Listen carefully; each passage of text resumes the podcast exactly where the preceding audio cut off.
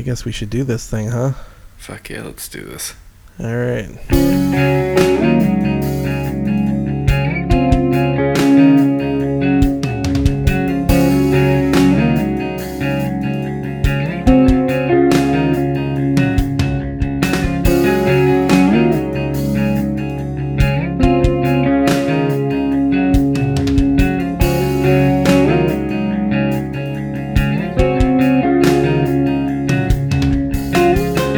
Guys, and welcome to another episode of Tip to Tip with Lou and Chris. My name is Lou. Hey y'all, I'm Chris. That's Chris today. He's Western again. It's been a while since Western Chris showed up. welcome, welcome back.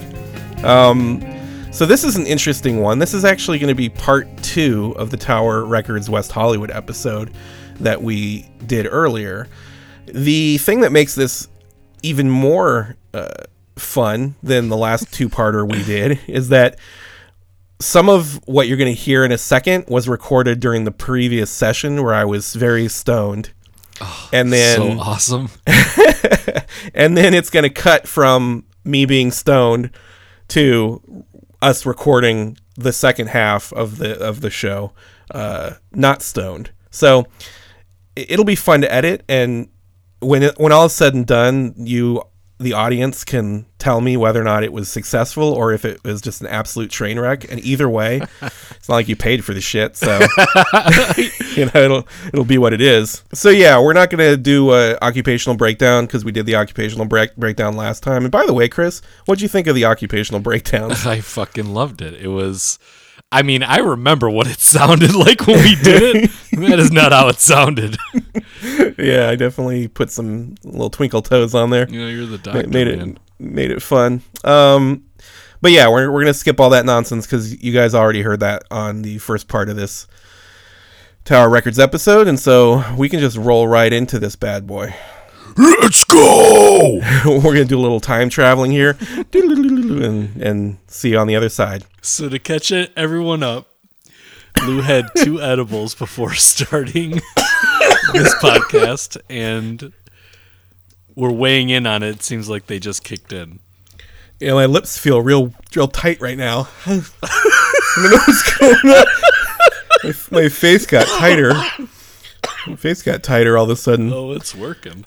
All right, let's keep on going. what was I talking about? Oh, we're talking about celebrities and how like th- th- they can be cool. I think my ultimate point was that there's certain people who the same thing that pushes them to like become successful and famous is them wanting to feel important. And then when they finally get famous and they feel important, they want to feel important all the time. And so if you like make a big deal out of them, it makes them feel important to like shrug you off like be gone little man, you know? Right. So like no matter who, you never know which version you're getting. Are you gonna get a guy that's gonna be a dick because it's his right to be a dick because he's the master race, or are you gonna get a guy who's proud to that he did what he did and happy that you like it? You know? Master race. I don't know. I don't know what I'm talking about, man. the master race of of, of A list actor. okay. Um, there was there was there was a guy that worked there named Quincy, and he's like a like a cool black guy. You know, listen to like good music. Like I think Hendrix was one of his favorites. Yeah. Um, and he used to go. He used to come up and goes, "What's up, Lou?" That's like how he would, and he would do this whole like articulation with his hand, and I was like, I don't even care if you're making fun of me. It's so funny. I'm just, I'm gonna just take it. It was like his introduction to me every time he saw me. yeah. But this fucking guy was super, super funny. Made me laugh. Was nice. He has, like by proxy, I have one of my favorite celebrity stories because of him. He, uh, so the Red Hot Chili Peppers used to come in a lot.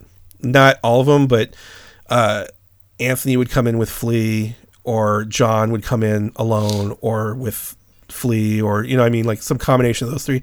I never saw Chad Smith, the drummer, but the other three guys, and like Flea would come in a lot, and then Frusciante would come in constantly Yeah. and uh they were all super nice they're all friendly like no like attitude or shittiness from them but john is like a sweet sweet guy he's very like quiet and like earth ethereal and like you know i don't know maybe drug damaged a little bit but Yeah. like a super sweet, nice guy, very chill, very relaxed, and like he would buy shit and he'd forget his change. Like walk out and you'd have to like chase him down, or he'd forget the CDs on the counter. You know, he's like one of those kind of dudes, like very spacey, Yeah. but very very nice. And I remember he came in once and Quincy had a poster, like a Chili Peppers poster, and he was like, "Hey, could, you know, would you be willing to sign this for me?" And John's like, "Of course." Like, "Sure, man, yeah." And he's like, "Well, is there any way you could like take it with you and like get the other guys to sign it, and then you bring like bring it back?" And he's like, "Uh, yeah, I, I guess I could do that." And so he takes the fucking poster, you know, rolls it up like, and takes his shit and leaves. Probably forgets his change. And I was like, "You're not getting that poster back, dude." I'm like, "He already forgot about you." Like out on, on his way out in the parking lot, he forgot about you. He's like, "I don't know. We'll see." It's like, "All right." And like, fucking, I don't know. A week later, he comes back with the poster and it's signed. Wow. And he fucking Quincy's like, holy shit! he brought he brought it back. John Frusciante took a poster from an employee at Tower, got the other guys to sign it, or forged the signatures himself. I don't know which, but That would be funnier. one even that would be like effort he didn't need to put in. or And he, brought just signed back John Frusciante over all of them. four, four times. it would be awesome. It was like it was like his fucking master plan. It was like he'll never know. His four just signs the same name. Oh my god. I think some of my edible came through the microphone and went in your ear. I feel it, dude. That was awesome. Um yeah, so OutKast. You like OutKast? Sure. I do too. Um, was a big fan of Southernplayalisticadillacmuzik. That's a weird title. Yeah. The title is weirder when you're high. I think I'm fine. I honestly, I think I'm straight. Um, maybe. I But, can't uh, wait yeah. for you to edit this. I know it's gonna be so hard. I, it's gonna be a two-parter, man. Uh, so the guys from OutKast are in line. There was some sort of like a music event going on, some industry things. There's a lot of like famous music people in town, and that would happen a lot. You'd get like all of a sudden fucking like Paul McCartney. Well, no, not Paul McCartney, but Paul Simon one time came in, and then the same time as like two or three other people. Yeah. Like, what the fuck is going on? And then someone's like, "There's a thing in town. It's like a music thing." I was like, "Oh, okay." It was like during one of those times, and th- both guys from the OutKast were there. Not the OutKast. the fucking whitest dude ever. the OutKast.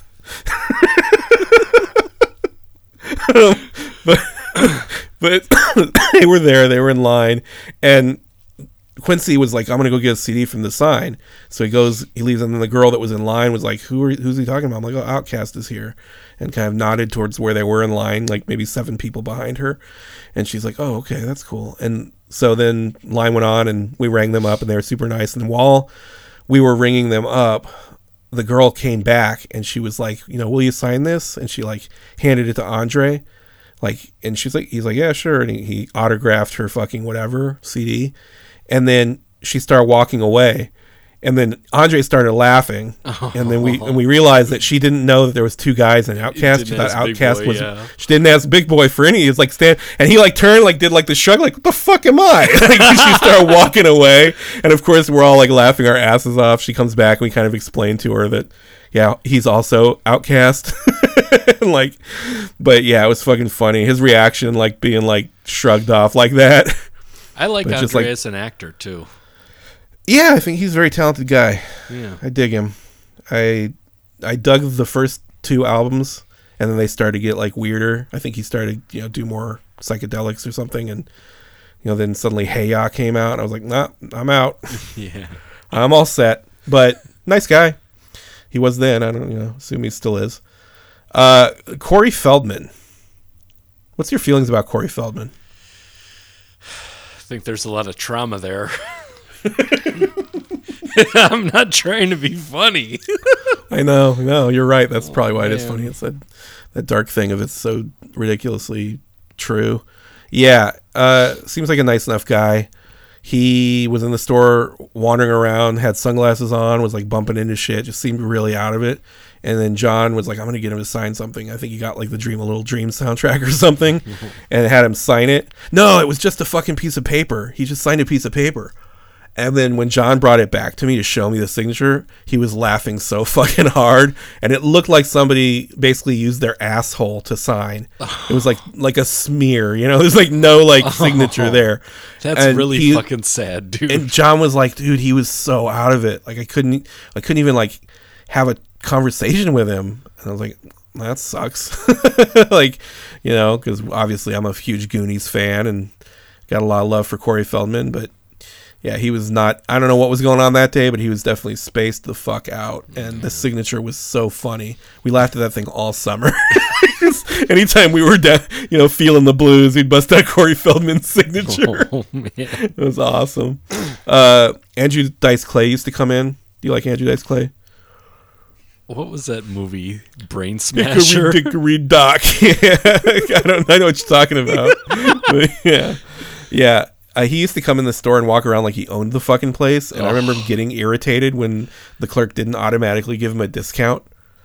Like he had to get like a manager approval, and like he couldn't believe that we were going to ask the manager whether or not we could give him a discount. But yeah, he's like, he's every bit as you think he's going to be. Wow. Like, uh, yeah, I don't know. You know, this was the fucking '90s, but he was like in it. He was thick in it. It was like post success, but pre resurgence. You know. Yeah. But yeah, he uh, he really thought he, he thought he deserved quite a bit of acclaim at that point. I think. Uh, Fat Joe, you know who Fat Joe is? That Yeah. the, the rapper. You know Big Pun. Yeah. So they came in together. It was like a part of a big crew. Yeah. again some sort of industry thing. I think Eminem was maybe playing the House of Blues, and Eminem had a new CD that nobody had like. It was his first one. It Yeah. was supposed to come out at midnight that night or something like that. And I remember they were asking, they were like wanting to know if they could buy it early. You know, can we get a copy of it? Like, you know, that kind of thing. Now thinking back about it, I'm like, I feel like they could have gotten a copy of it early from somebody associated with the music industry that they Right. know. But Yeah. I swear, I swear, this is my memory of the fucking. It's weird to go Why- to a record store when you're. They, I, th- you know what it was? I think it was like they didn't think about it, and then they're like, "Oh, his CD's coming out. Oh shit! Like, oh, can we get that? You know, that kind of thing." And I remember like, I can't sell it to you, but let me ask my manager. And John was like huge into hip hop. Like his fucking favorite was Tribe Called Quest, and he Yeah. was like, he's who introduced me to Mos Def, and a lot of good music came from John. But he was into that whole thing. Like that that was his style of music, his genre. And so I was like, oh, this will be funny. So I'm like, you know, follow me, guys. And I like walked towards the middle of the store, and then I like went and got John. He was like in the cash office doing something. I was like, hey, there's some guys out here who want to talk to you. and, so, and, and like, and then he comes out of the fucking back room, and there's Big Pun and Fat Joe standing there, like, "Hey, what's up, man?" What was his the look in his face was it was hilarious. The look in his face was so fucking funny. He was like stunned, but then they asked him, and, and he's like, "Yeah, I could probably fucking, I'll just give them to you, and then take the money, and I can ring them up later." You know what I mean? Like, it's not a problem. And so, and I remember watching him walk, and it was like Big Pun and Fat Joe on either side, and then John in the middle, and he's like five six or five seven, like little white dude, you know, like their kid, like their adopted kid. Um, yeah, they were super nice, nice guys. I'm pretty sure they both are dead now, right? oh, I don't pretty know. sure. I think they've both passed on, Holy shit. which is a weird coincidence. Maybe that was a bad luck anecdote. Hmm. I'm pretty sure they both are. I know at least one of them is, but I think both of them are. Fat Joe definitely is. Hmm. I think Big Pun too. Uh, well, either I'm right and that sucks, or I'm wrong, and yay, cool for one of you guys still out there in the world. but they were super nice that day and gave John a little thrill. Antonio Banderas. This is one. Of, this is one of my favorites. First of all, we've talked in the past about how my hair, I, I grew it long because I wanted to look like Antonio Banderas in Desperado, mm-hmm. and then instead I looked like me with you know stupid long hair. so Antonio Banderas is is buying CDs from me all of a sudden. Sometimes it was like that. You'd be like spacing out or talking to somebody, you turn, and now you're suddenly interacting with Antonio Banderas. But it was like him and this older white guy, and they were buying some stuff. But one of the things they were buying was the soundtrack to Four Rooms, which if you're an Antonio Banderas fan, you know that he's in that. It was one of those movies that was directed by like four people. I think Quentin Tarantino, Robert Rodriguez. They all had like their own little like vignette in this bigger movie, but he was in that movie, and I think he was in Robert Rodriguez's portion. But I was like, can't you get one of these for free? like saying like, hey, "You're in the fucking movie. You're on the cover of this shit. You know, you can't get one of these for free." And he says, "I know, man. Can you believe it?" And I was like, "No." And then they were like all laughing about you know the idea that he can't get a fucking four room soundtrack for free. He's got to buy it from Tower Records. It's very But- funny. Yeah, I know, man. Can you believe it? It was my favorite. That made me so happy. I definitely said that like 40 times that night. Uh, Antonio Banderas does not disappoint. Antonio Banderas is the anti Henry Rollins when it comes to social interactions in my life because I left that one feeling good. Uh, Seth Green and Breckin Meyer, they both they would come in together. like they came in enough where you would kind of they were the kind you'd be familiar with. Like they come up and ask, like, "Hey, how's it going?" Who's But, Breckin uh, Meyer? Breckin Meyer was. Did you see uh, Road Trip with Tom Green and Amy Smart? Yes. Breckin Meyer is the main character in that little white guy. He was in Clueless as the skateboarder kid. He Yes. Yes. he's in a bunch of stuff. He's in Rat Race, Yeah. which I know you love. Um, but yeah, he's he's a super nice guy. Part of why I like him as an actor, he was in a Can't Hardly Wait, right? Was he? Seth Green was. I I feel like Breckin was in there somewhere too. Anyway, he's in a bunch of those fucking kind of movies. But yeah, I like him, and I think part of why I like him is because at this point he was like a really funny, nice guy, and he was fun to be around. And I was like, oh, I like this dude. And then you know, see him on screen, I'm like, I like that dude. I remember at one point. Val Kilmer was in the store at the same time as Seth Green and Breckin Meyer, and Breckin Meyer and Seth Green were at the front, like by the registers with us, like checking out or something, and they were both like talking and laughing about how it would be weird if they kicked his ass. And there'd be like a news story of like, like Val Kilmer got his ass kicked by these two fucking nobodies, you know. And they're like, they were like making themselves laugh, you know, thinking about it. And then we were all laughing at the idea, and everybody's sitting there laughing at you know the idea of kicking Val Kilmer's ass. Like they're they're it's fucking weird. And then another time, Val Kilmer came in, and that's this point I'm at the registers. It's me and this girl Stephanie, who I've kind of taken a shine to, and uh, so Val Kilmer's in the store, and Stephanie's like, "I want to ring him up, like make it." So I ring him up, like, "Don't fucking steal him from me." And I was like, "All right, we'll figure it out." And so we kind of like watching him walk around the store as we're ringing up customers, and then we have a line, and then Val Kilmer's in the line. But I was like watching him walk around the store, and he was just like putting random shit in his basket. Like it didn't look like he was even looking at stuff. He was just pulling a random CD or two random CDs out of the, the thing and just putting them in his basket without even looking at what he was grabbing. And he just walked around the whole store and did that until his basket was like you know, full of fucking CDs. But he gets in line, and now we're trying to time it. You know, I'm like, oh shit, I gotta go slow, go fast, go fast, go fast, go, go no, no, wait, stall, stall, stall. Like trying to make it so that the line would even, and she and Val Kilmer would go to her. And I definitely like made the, the woman I was bringing up wait until Stephanie finished with her customer, and then called Val Kilmer over so I could finish her transaction. But so then all of a sudden there's no more line because Val Kilmer was like the second to last or the last person in line.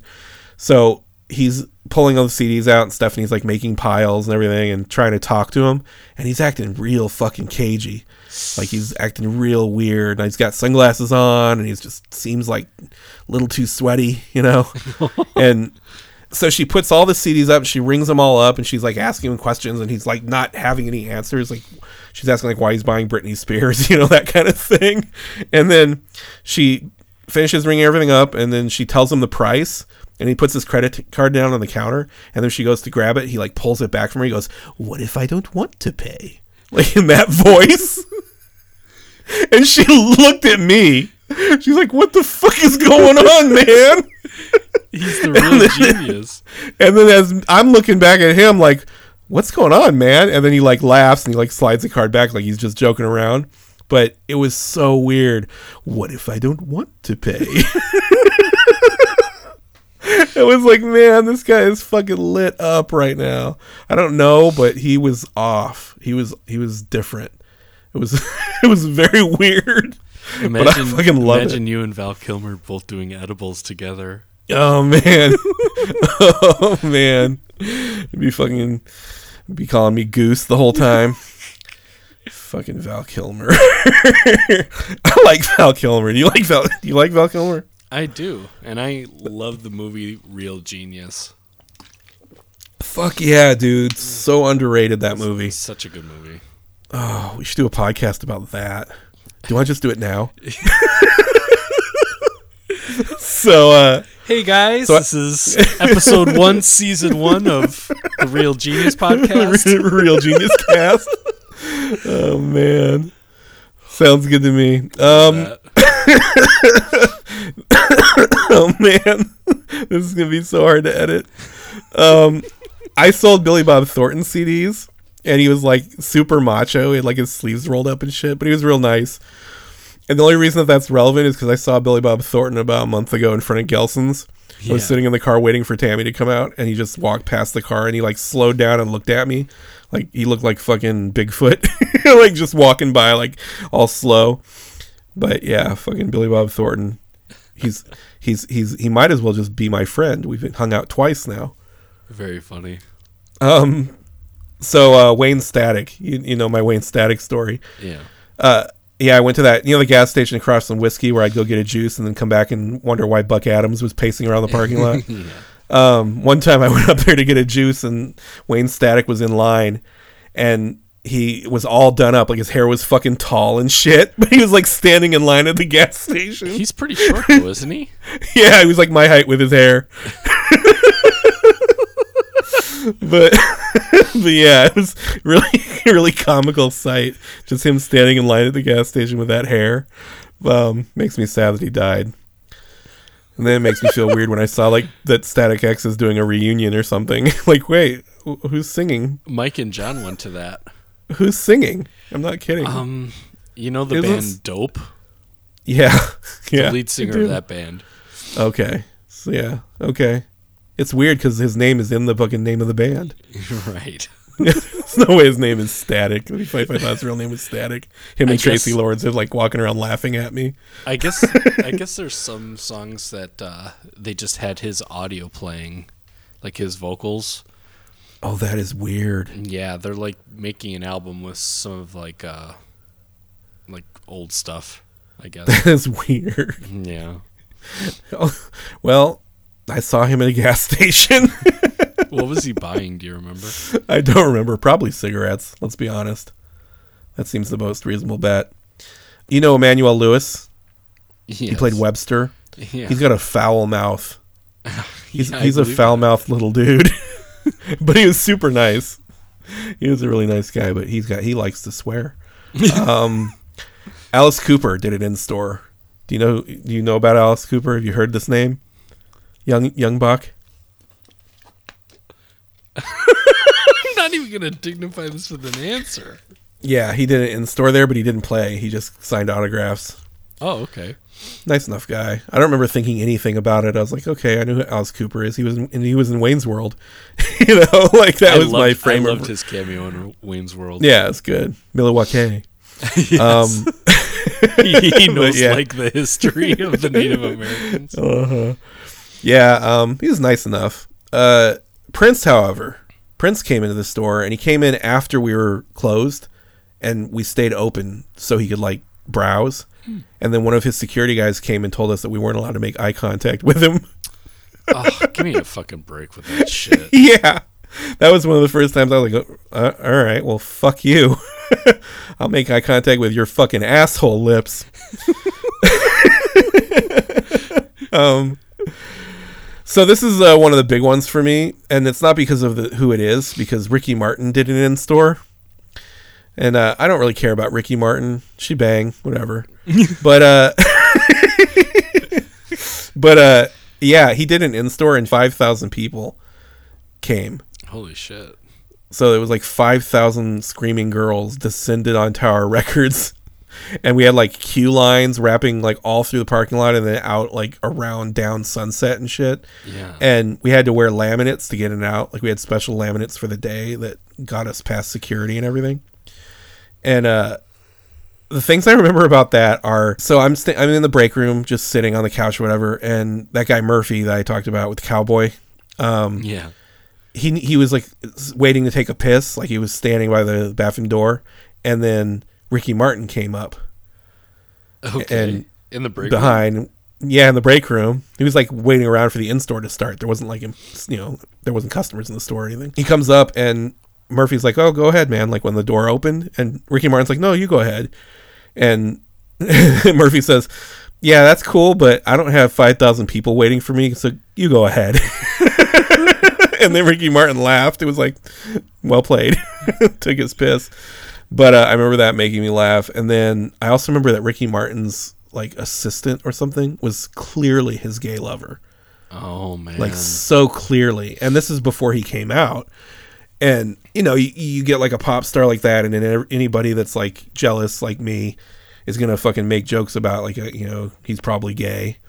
that kind of you know immature bullshit. this time you and then- right. Well, then I'm fucking standing there talking to him or near him, and I see him interacting, and there's this guy that's like his assistant. But it just, I was like, that's that's definitely his gay lover. like, I don't know. that's and then crazy, you know, of course, year, yeah. And then years later, he came out of the closet. It was like a big deal, and I was like, I don't know. Was I don't know if it was that well hidden, but he was super nice. He was a very nice guy, and I went on my lunch break to Subway Yeah. to get sam- to get a sandwich, and I'd like get through security and like battle crowds and shit. And after I was done eating my sandwich, I was walking back to the store, and these three girls who were like definitely underage, like high school girls, were like, you know, oh, can you get us in? Can you get us? I'm like, oh, sorry, like I only have I can get me in. I have this, and they're like, if you can get us in, we'll suck your dick. And I was like, Oh, Yeah, no, I don't think that changes. I can't get you in. Um, have a good rest of your day. like walking back and feeling really dirty, like really gross about it. Like, what the fuck just happened? Again, only in LA is that kind of thing going to happen to me. Now we get to the portion of the show where I don't really remember these interactions except for that I remember they happened, but there was nothing special. yeah. But Dr. Dre came in. Uh, Dermot Mulroney. Do you know who Dermot Mulroney is? No. He is an actor, and you should look up his shit because he's he's in a lot of good stuff. Okay. Do you ever see my best friend's wedding with with um, Julia Julia, Julia Roberts. Roberts. Yeah, he played the husband or the fiance. Oh yeah, yeah, yeah. he's in a lot of stuff. He's got like a cleft lip. He was in a movie called um, the thing I think of him from is going to be Career Opportunities, which came out in like the '80s, and Frank Whaley and Jennifer Connelly are stuck in a Target. It's like a teen comedy from the fucking '80s. Okay. Um, but he was in that, which is where I know him from originally, and then of course tons of stuff. I think he was a nice guy. I didn't write he was a dick, so he's probably a nice guy. Right. Meg Ryan came in. Uh, Brian Austin Green. I actually would see this cat around LA a lot, like in cars and stuff, just driving by or at stoplights or looking through the window of his living room. I couldn't get through it without laughing. I apologize. oh, man.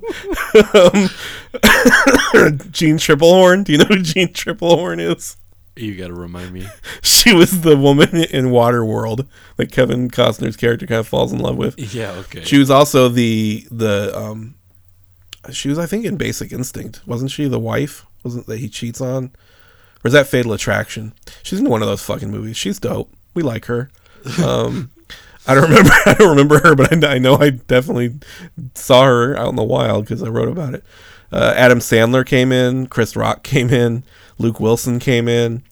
Uh, Drew Barrymore used to come in quite a bit, actually. she was super nice, but I don't have any stories about her. Uh, Glenn Danzig, little ass, used to come in. Uh, Re- Reese Witherspoon came in. Joey Fatone from NSYNC came in, but I only remember it because the girl he was with was flirting with me. And I remember thinking, that's right, motherfucker. that's right, Mr. NSYNC. um, yeah, that's what I, Joel Schumacher. Do you know who he is? He's a director. He Yeah. directed. He had directed, I believe, the Batman and Robin that we've talked about, in, or Batman Forever, maybe. No, it was Batman and Robin. Was it both? Did he ruin both? He did Lost Boys. That's where where I get him from. Gary Gary Watanabe, who played Long Duk Dong in Sixteen Candles. he definitely came in. Um, fucking Lauren Ambrose from Six Feet Under. I know you're a Six Feet Under guy. She was actually really really nice. Uh, Billy Zane came in and Billy Zaned around the store. Uh, Eliz- Elizabeth Berkley, who you know, for all you, all you Saved by the Bell and Showgirls fans out there, I count myself among you. Absolutely. Um, Moon Unit Zappa. You, you're not gonna know Moon Unit, but Moon Unit's dad was Frank, and both his kids are like interesting, artsy, you know, just like him basically, but Yeah. younger. But I remember Moon Unit came in and I was like, that's fucking Moon Unit Zappa. There's a human being in the world named Moon Unit, and that's her. Um, Jenny McCarthy came in before she was, you know, all anti-vax. but yeah, I remember her coming in. I remember her being as attractive as you'd think she would be. Uh-huh. Uh, and then on the other side, Alicia Silverstone. Do you like her? Yes. Yeah, she definitely was wearing sweatpants and a sweatshirt and like she was a hardcore like rolled out of bed mode, which I I enjoyed it. I was like, "Fuck yeah." Awesome. Quentin Tarantino. Saw him there as well. Now, there's a certain there's a Quentin Tarantino story, but we're going to save that for next episode because it, it's more apropos in the next episode, but it, it's a funny one. Yeah, at a certain point in my journal, I wrote, "I'm not going to list celebrities anymore." Like there's just it's too much. There's, there's too many to to name, and then the same ones start coming again, and you're like, "Oh Jesus Christ!" Yeah. It's definitely interesting. It's not. It's unlike any other place I've ever worked for sure. They uh they approached me about being a supervisor there, and like towards kind of the middle, and I was like, uh, and then they they told me the raise is like fifty cents, and I was like, yeah, I'm all set. I'm not going to be in charge of anything for 50 more cents for 625 an hour to like have keys. Like fuck off. Uh the legend is that Russ Solomon, the guy that started Tower, like the you know, the main dude, that he used to say he paid his employees what they're worth minus what they steal. Yeah, I've heard this. And I was like, yeah, fuck that guy. I'm not going to be a supervisor though. No interest in that. Uh, something I thought was very weird that happened while I was working at Tower. So I used to, as I discussed, I, the shifts that I worked, the morning shifts, so Saturdays and Sundays when I get there at nine, I'd get there early because I walk to work and I don't like being late. So I would err on the side of caution and end up being early a lot of times. Yeah. So I'd get there. I'd be like, okay, I got some time to kill. I'd walk up to the gas station, the same one that I uh, saw Wayne Static at, and uh, I'd get a juice or you know something something to drink or whatever, just in the morning, just to like give myself something to do to kill you know an extra 10, 15 minutes if I was early enough. And I would so I'd walk up Sunset about two blocks, and it's usually pretty dead at that time of day. Everybody's already like done with the fucking clubs and everything, and they've all gone ho- home to go to sleep. So there's not a lot of like foot traffic or It's like even street the traffic. Yeah, like eight eight fifteen in the morning, and uh, so I was walking up one time up that that route, and I'm on the north side of Sunset, and I see a like somebody laying kind of half in, half out of the street. Like their legs were on the curb up on the sidewalk, and then their body was in the street. So like they're kind of halfway in the, you know, like in the gutter, basically yeah. and I'm like, what, what's going on over here? Like I see the, I, I see, I see a guy laying in the street, and I'm like, okay, he's probably homeless. You know, he's probably, you know, I, hopefully not dead. But as I'm coming up, I also see a cop car like pulling up on the other side. And I'm like, okay, good. Somebody called the police. They're gonna check this out. Good enough. I go in, you know, I pass. I walk past. I you walk over the man. no, no, I was on the other side of the street, but I crossed the street, you know, like got my juice, came back, and then I was like, oh, I wonder if I'm going to see like commotion or an ambulance or something. I come back, and the cop is out of his cop car now, and he's standing over the fucking guy, and he's poking him with a stick.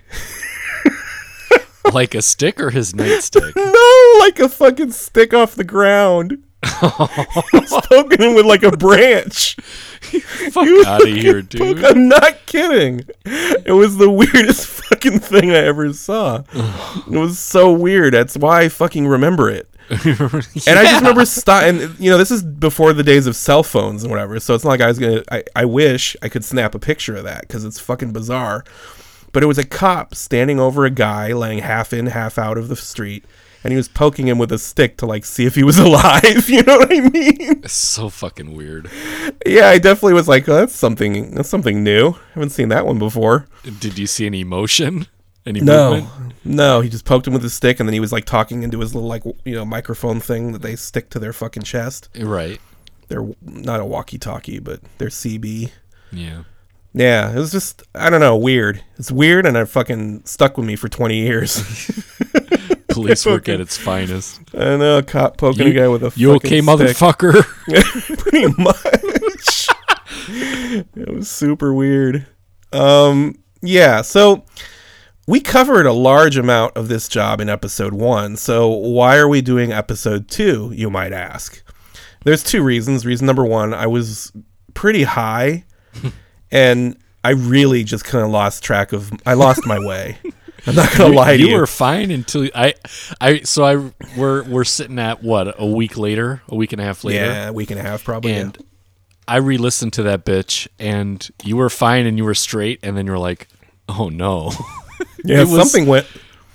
It went south real quick. real fast. Now Uh, there are there is you haven't heard it yet because you've you've listened to the episode as edited, Yes. and there's episode after that which I we still have a conversation and I talk and tell stories and stuff, and I'm I keep it together pretty good, but there was moments where I'm looking at your face on the Skype chat while I'm talking to you, and you look like I you don't look normal. Like your face to me was just like I'm gonna I'm gonna show you kind of what you looked like. Okay. The audience won't be able to see it. Maybe you can just describe it. But I'm looking at you in the Skype chat, and you're just like, So my mouth is agape, my eyes are squinted. I almost looked like you weren't you were like not there. You know, like in your head or something. Okay. I just was. You looked like. I almost felt like you were gone, and I was like, and for a second I'm like, is he still here? Am I am I still talking to him?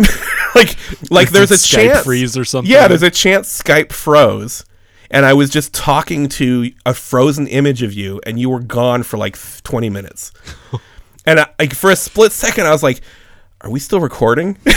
you know, and like at that point, I was like, "We need to we need to stop recording now if you're still there." and finish this next time because I'm losing my fucking mind a little bit. Holy shit. So that's reason number one. Reason number two why we're doing part two of this is because the circumstances around which I quit this job, I think, are part of the the, the more interesting thing about this whole story.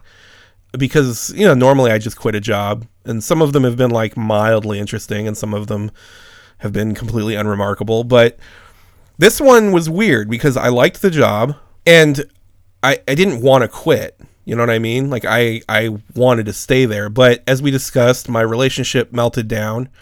That happened at the same time as my band breaking up. So like me and her broke up. I got the job at at Tower maybe a month later. Uh the kind of short version of the story, as you know, you know, our stuff got locked in storage space the night before we had a show lined up and they were like what do you what do you want to do? We can maybe show up and borrow equipment. I'm like yeah but you fucking play a, a five string bass and nobody there is to have a five string bass. You're not to be able to like transpose our songs in your head on the spot. It's to be a fucking train wreck and i don't want to go up there and embarrass myself and play like a horrible set like that i know is to suck and it was like a nothing show. We were like in the middle of a fucking Saturday or something on a bill with like nine, ten other bands, like an all day kind of thing. Yeah. And nobody cared about any of these fucking bands. It was everybody's friends. You know, we were playing a show just to like, you know, play a show. Yeah. And it was like one of the ones we'd lined up and we'd started lining more up. Like we'd booked stuff going ahead of time. And, but we had this show at a place called the Garage and our storage space, which was supposed to be 24 hours, was just randomly closed, and all of our fucking equipment, our guitars and amps, were all inside our storage space, and there was no like phone number to like get a hold of the owner or anything because it was supposed to be a 24 hour place. There's always supposed to be someone there, so we were basically fucked. And they're like, "Well, what do you want to do?" And they basically said, "We'll do what you want to do." And Aaron's like, "I want to play the show," and Shane's like, I, "I'm I'm fine either way."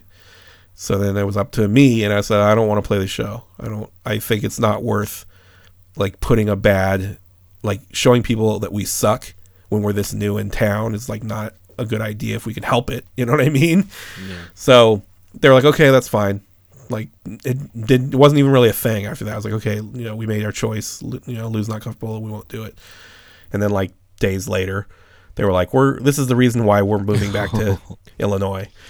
So I was like, okay, They don't really seem like those kind of guys, though, which is weird. The, yeah, the whole thing was weird. I mean, Shane was not in a great place emotionally at the time, so he was sort of not at his best, probably. And I mean, Aaron kind of too, but Aaron's even Aaron at his worst is still still like emotionally more stable than most people I've met, you know. Yeah. So like he's a pretty solid guy, but even he was like, yeah, this isn't working. I didn't think it wasn't working band wise. I actually think we were it was going okay. And like I said before, you know, we had a bunch of places calling us saying like, "Hey, we want to book you." We had shows set up in the future. That's huge. Um, That's fucking yeah. huge, dude.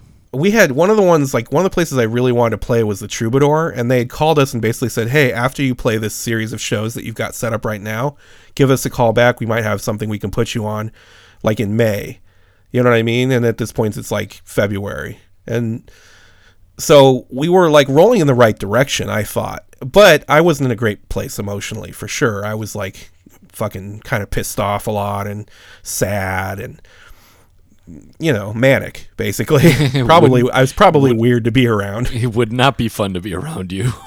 No. And so, yeah, I mean, that's basically the girlfriend broke up. The band decided to move back to Illinois. I didn't want to go back to Illinois. I didn't want to, A, I didn't want to give up. And B, I think there's a chance that I didn't want to leave being around Jacqueline. You know what I mean? Even though we were broken up, I don't think I wanted to put distance. Yeah, I don't know. I don't know why exactly. I don't know if I thought like we might get back together or something. But yeah, I just didn't want to leave yet. I didn't feel like it was time to leave. You know? Okay. Like I didn't move there for it wasn't a vacation for me, you know? So they decided to leave and so now I, I was like, okay, I have an apartment. We we have a lease. They're breaking the lease. They're basically just gonna bounce on the lease. And the apartment was gonna let us break the lease. So they were like, okay, you guys can fucking leave. And so I was like, okay, I, I don't know where I'm going to stay in a month, right? I probably had about a month or a month and a week or something to figure my situation out. Right. And, you know, that plus me being in a bad headspace. And I, so this is where it's going to take a weird turn because we're about to talk about the military. Let me let me just pause you really quick before you get too far. Do it. So they told you they wanted to leave. You had this apartment for about a month and a week. So did they just fucking bail? Did, a did they bail and just leave and head home? B were you like okay fuck you guys or how did that go exactly? they if memory serves correct they gave me a week to two weeks notice where we're leaving to mm-hmm. actually being gone it was Wow. pretty quick Wow. so it was like we're move we're moving back and they settled their business and went back. It's like they did not stick around. Um, at that point jacqueline had moved out. She'd moved in with her boyfriend. She was like sort of coming by occasionally to get her stuff you know? There was like i remember there being a moment where her and her new boyfriend came to pick up her stuff. Ugh, you know that kind of thing. And you were there. yeah i was there. I was there and i was fucking post workout and like fucking veiny and huge and i'm pretty sure i was shirtless and i feel like afterwards she told me that this new guy was really freaked out by it i guess i i wasn't purposefully like look at me being fucking muscular and big and angry looking but I feel I like mean, I were a little bit. well, that's the thing. Like afterwards, I was like, oh, okay, yeah, probably. like it certainly was. I mean, there's a, a reason why you do all that work, you know. Yeah, for sure. It's not to look soft. So, yeah, uh, that moment was shitty though. I, I do remember that moment and not enjoying it. Uh, as far as was I like fuck you to them, kind of. I don't think I was outright. I don't think I said fuck you guys. I think it was like, yeah, if you want to go back, go back. I'm not going with you. I'm not going back to Chicago. Fuck that. And I feel like I feel like Shane was very like he just said we're we're leaving. I'm going back. I'm moving back. He didn't say like come with. And I feel like Aaron was more measured. He was like, "Why don't you come with? We can keep doing the band." You know? yeah. And I was like, "No, I'm I'm not going back. I don't want to go back." Um that's funny cuz I was like, "Oh, I don't want to go back." And then within like 2 weeks of that conversation probably, I was like, "I might join the Navy." you know? Which is also so- an idea. Yeah, and it's definitely like, oh, I don't want to leave LA unless I'm going to go join the Navy, in which case I'll leave LA happily. Um, yeah, I I've always kind of fantasized about joining the military as I when I was growing up. Like, there's something about it that appealed to me. Weirdly, it's none of the patriotism shit. It's none of that serving your country shit. It's more about like discipline and adventure. And in that moment, it was certainly how can I get myself in a situation where I can take out some aggression, you know? And you know, I thought about the different branches and I was like, okay, well, Navy SEALs are cool, you know? maybe I can be a Navy SEAL, right? Mm-hmm. Which, of course, is a stupid thing to just be casual, like, maybe I can be, you know, like, that sounds dumb. At the time, I'm 22 and fucking running 10 miles casually and, you know, 6% body fat and no fucking family and no friends in that moment and very kind of self-loathing and mad at the world and That's perfect. Like, in the- that's the yeah, like, in the- the fucking recipe. yeah, like in the wrong headspace, except for if you want to create a killer, then maybe it's the right headspace. but yeah, I was like, fuck, what's stopping me? I could join the Navy if it, if I don't if it's not a good fit, I've, I'll do four years. I'll do my contract. Maybe I'll be able to save some money, which I don't know if that's comical or not, but at the time it seemed like reasonable, especially since I don't drink. yeah. I don't, you know, do the things that people spend their money on on the weekends when you're in the military. So, like, you know, they pay my room, they pay my board, they pay my food. You know, like I just, and then best case scenario, I enjoy it, or I actually do make it through BUD/S, or even into BUD/S, and then through BUD/S, and then, you know, it is what it is. Now, thinking back, I, I don't think that you I think it's probably hard to to have that experience and not come from a place of wanting to serve your country and being patriotic and shit like that. Because you're going to be asked to do a lot of fucked up things. You're going to be put in a lot of fucked up situations, and there's got to be something that drives you to do what you're told to do when it's not necessarily your instincts to do that. So I think I would have ran into trouble. The good news is, uh, I figured that out before it mattered, but we'll get into that in a second. The there was a Navy recruitment office. Uh, there was a military recruitment office, like a walking distance, like maybe two blocks away from our apartment.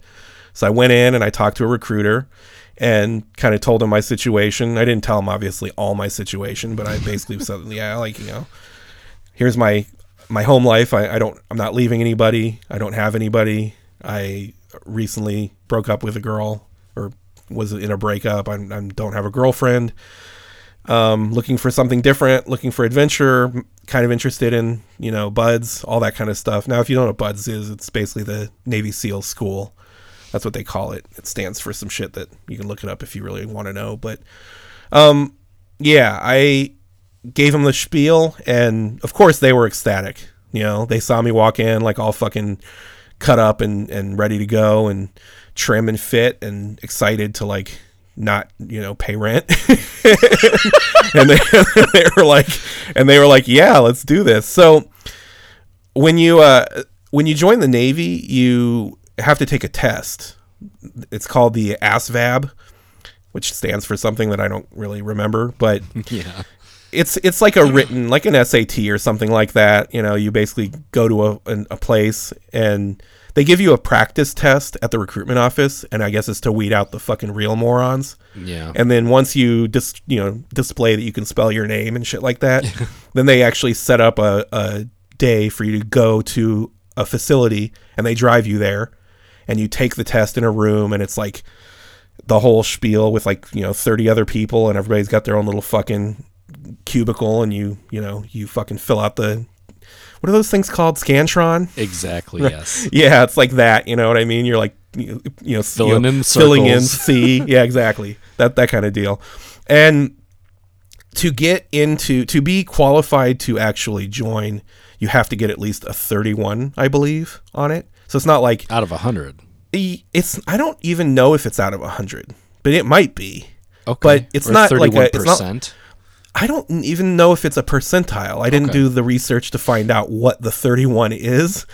I don't know if uh, it's not like 31 correct answers, but it's just however they're measuring it. Yeah. You have to score at least a 31 to get in, which with no frame of reference. Like my brain was like, okay, well, out of hundred, I, I got it. You know what I mean? Like it's a fucking thirty-one, but I don't really know. Right. What I do know is that so at the same time as I was joining, the there was a girl in there who was also joining the Navy, and she was kind of cute. She she had like dark skin. She um, looked like maybe mixed race, curly hair, very friendly, very like outgoing. Like I talked to her a little before we we like went into the recruitment office because she was staying outside, and then he talked to us together because she we we went together to take this test. Okay. And the whole car ride there, it's like me and her sitting in the back seat while he's driving, and she's just chatting my ear up. And she's telling me all about her situation. She like moved there from somewhere else and like didn't know anybody and didn't have a place to live. She was like staying in a hostel or something. And it became very clear that she was trying to join the military because she had nowhere to go. Fuck, And it was yeah. like, it was that or homeless. you know what I mean? It kind of that vibe. And the whole time she's talking to me, I'm like, this chick's flirting with me. like while we're driving to the fucking take the test.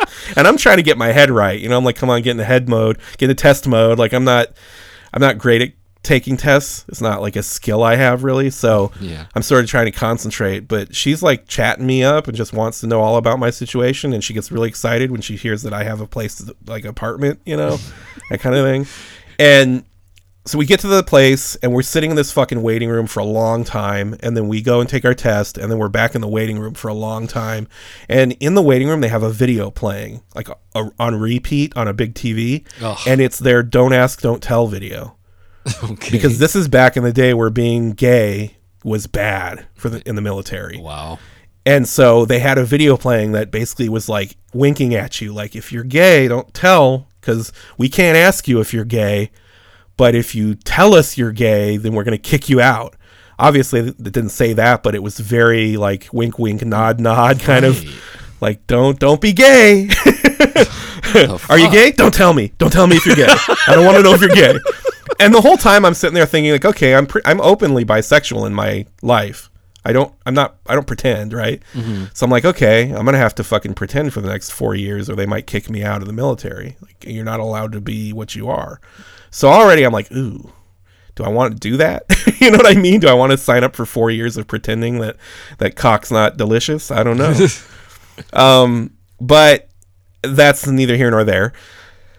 After that, we get in the car. He the recruiter comes back and, and picks us up from the facility. And on the way back, I'm like waiting. He's like telling us like, "Oh yeah, I'll give you guys your scores when we get back to the to the recruitment office." Like he's not going to give them to us in the car. Yeah. And I was like, okay, that's weird.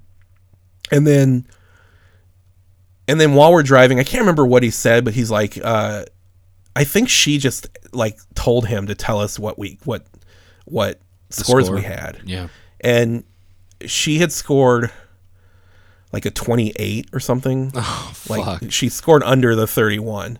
And well, I that's why he didn't want to tell you guys. yeah, yeah, that that's why it became clear. And then I scored a 69. Now, 69 is relevant for two reasons. You know the first reason. I don't need to tell you why. The first reason. But when he said 69, I had to stifle a laugh because I'm a fucking child. And sure he didn't are. say it like he didn't say it like hit this is funny. He just said it. Said the, the number 69 and I was like like a fucking moron. The second thing that's interesting is he he didn't say it like it was great. You know? Okay. Yeah. He was just like, and you got a 69. And then he moved on, right? And I was like, okay, well, I mean, I passed. That's cool. But I guess maybe it was out of 100 and it's still a D.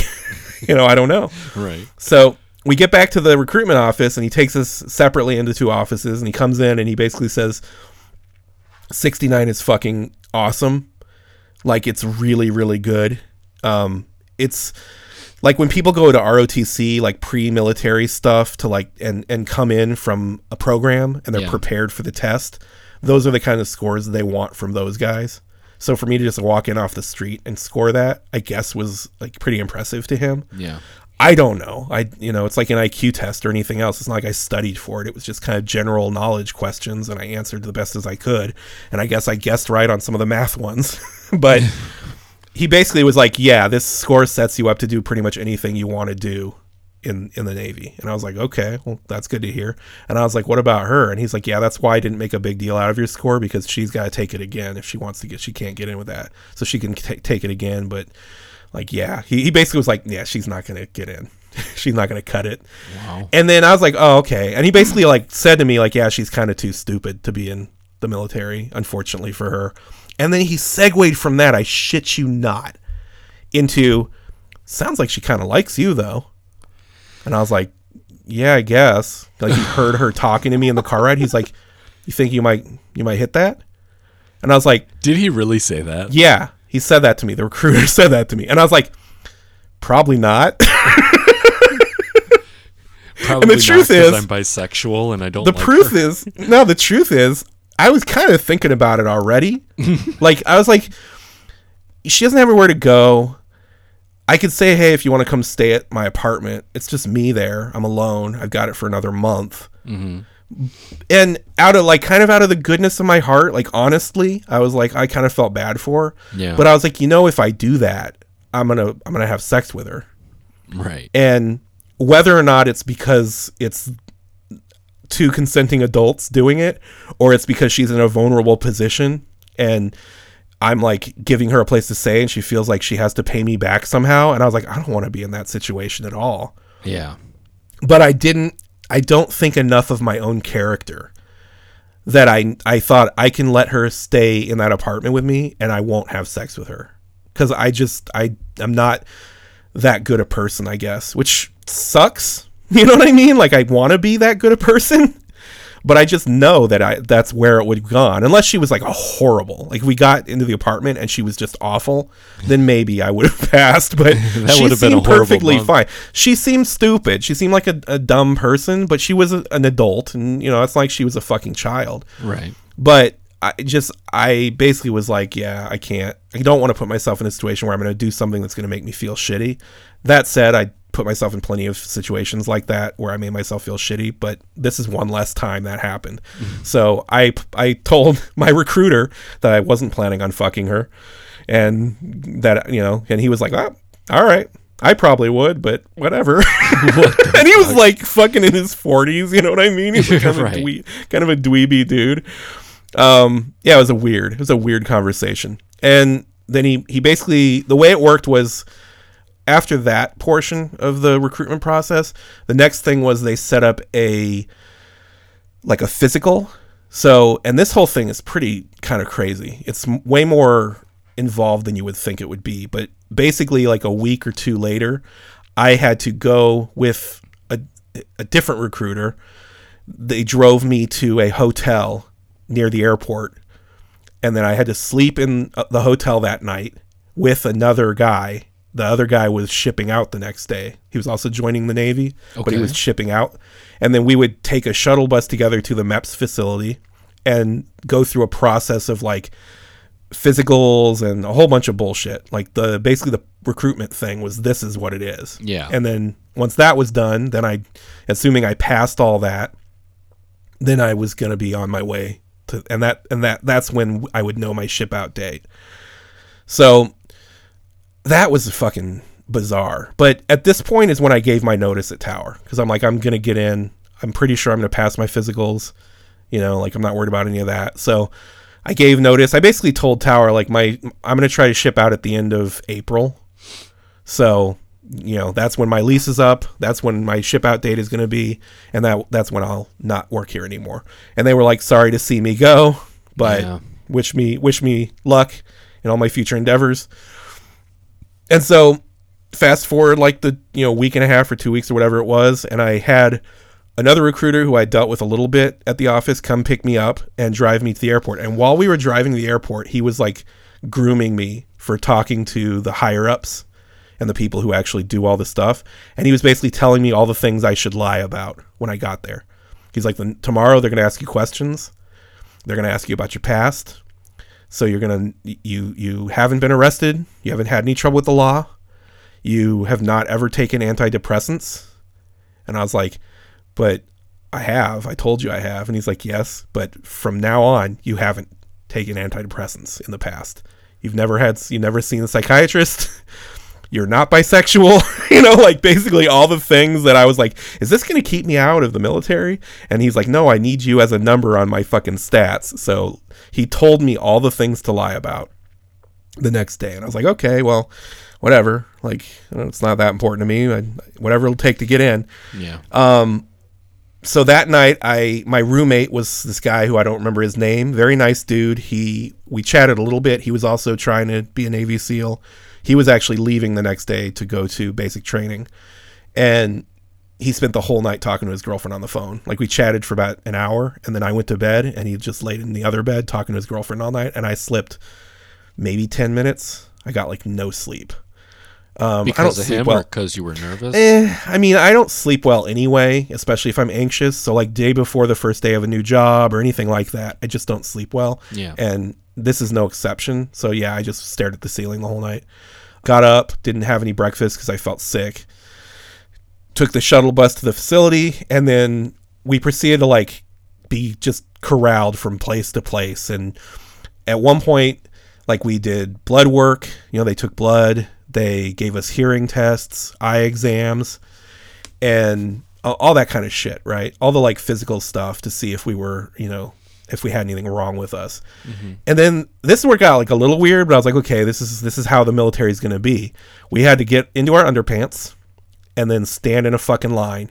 So there's 40 dudes all standing and we were like in groups, you know what I mean? And it was based on I don't know, I don't even know what the what it was based on. It was all different ethnicities and ages ranged from like probably 18 or 17 to like early 30s.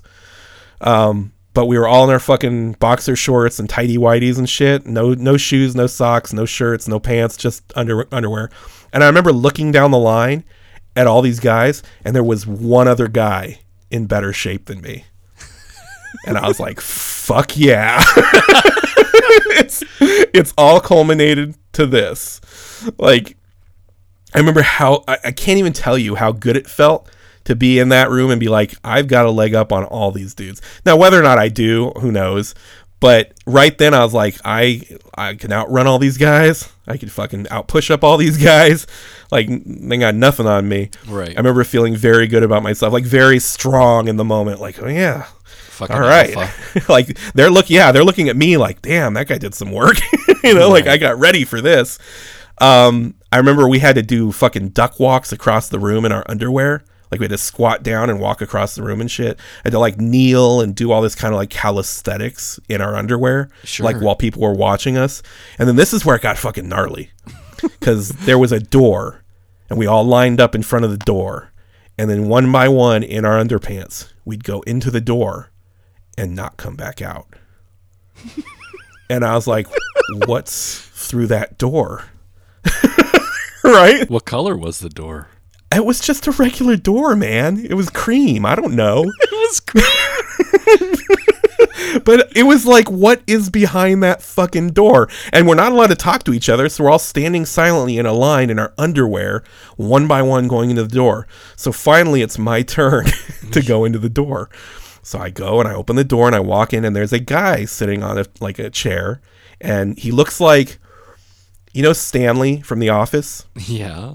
He looks like Stanley from The Office, like everything. He's black, he's older, he looks disgruntled as fuck. Yeah. He's wearing a doctor's coat. And I'm like, Okay. okay, he's going to do something doctorly. He tells me to turn around, take my underpants down, bend over at the waist, and spread my ass cheeks. and he didn't tell me what he was going to do once I did that. And you didn't ask. I didn't ask. I turned the fuck around and I spread my ass cheeks for Stanley. and I was so expecting for him to do something, like just stick a finger in there, or I don't. I really didn't know what he was looking for. Fucking But your I- ass out. I did. really, I was prepared for anything. I was like, okay, don't ask, don't tell. Just let's spread the cheeks and see what happens. And he didn't do anything. He said, all right, pull your pants back up and go through this other door that was on the other side of him, and they'll tell you where to go next. I think he was checking for hemorrhoids. I really don't know what else he could have visually been looking for, but he definitely looked at my asshole, and it was a very weird experience. I'll never forget that. Looking for a balloon knot or something. Dude, I'll never forget that. P- take down your underpants, turn around, bend at the waist, and spread your, your ass cheeks. And I, I was like, I don't know what comes next. So freaked out. I didn't know when I woke up that morning that that was what was in store. But anyway, uh, the next portion of the recruitment process was to talk to a job counselor and kind of figure out what your contract was going to be, what your plan was. And the thing about it that's weird is you can't like, at least I couldn't just like say I want to be a Navy SEAL. It doesn't like work that way. You you you choose a, ca- a career path, and then once you're in, like through basic training, then at that point you apply to BUD/S and try to get into SEAL training. But you have to already have a plan because you may not get into BUD/S, you may wash out of BUD/S. So, um, they were trying to get me to consider going to like they, they wanted me to go into like intelligence and like code breaking and shit. Like they were pushing me and they were like, "Yeah, you're, you're gonna have to do a little deeper security clearances, but this is a you've got a high enough score that 69 I was talking about." Mm-hmm. I guess put me in a an area where they're like, yeah, you could you could do a lot with this. You could go a lot. And I was like, I don't want to do any of that. First of all, I was like, I don't want you to do any harder background checks on me because you didn't find anything yet.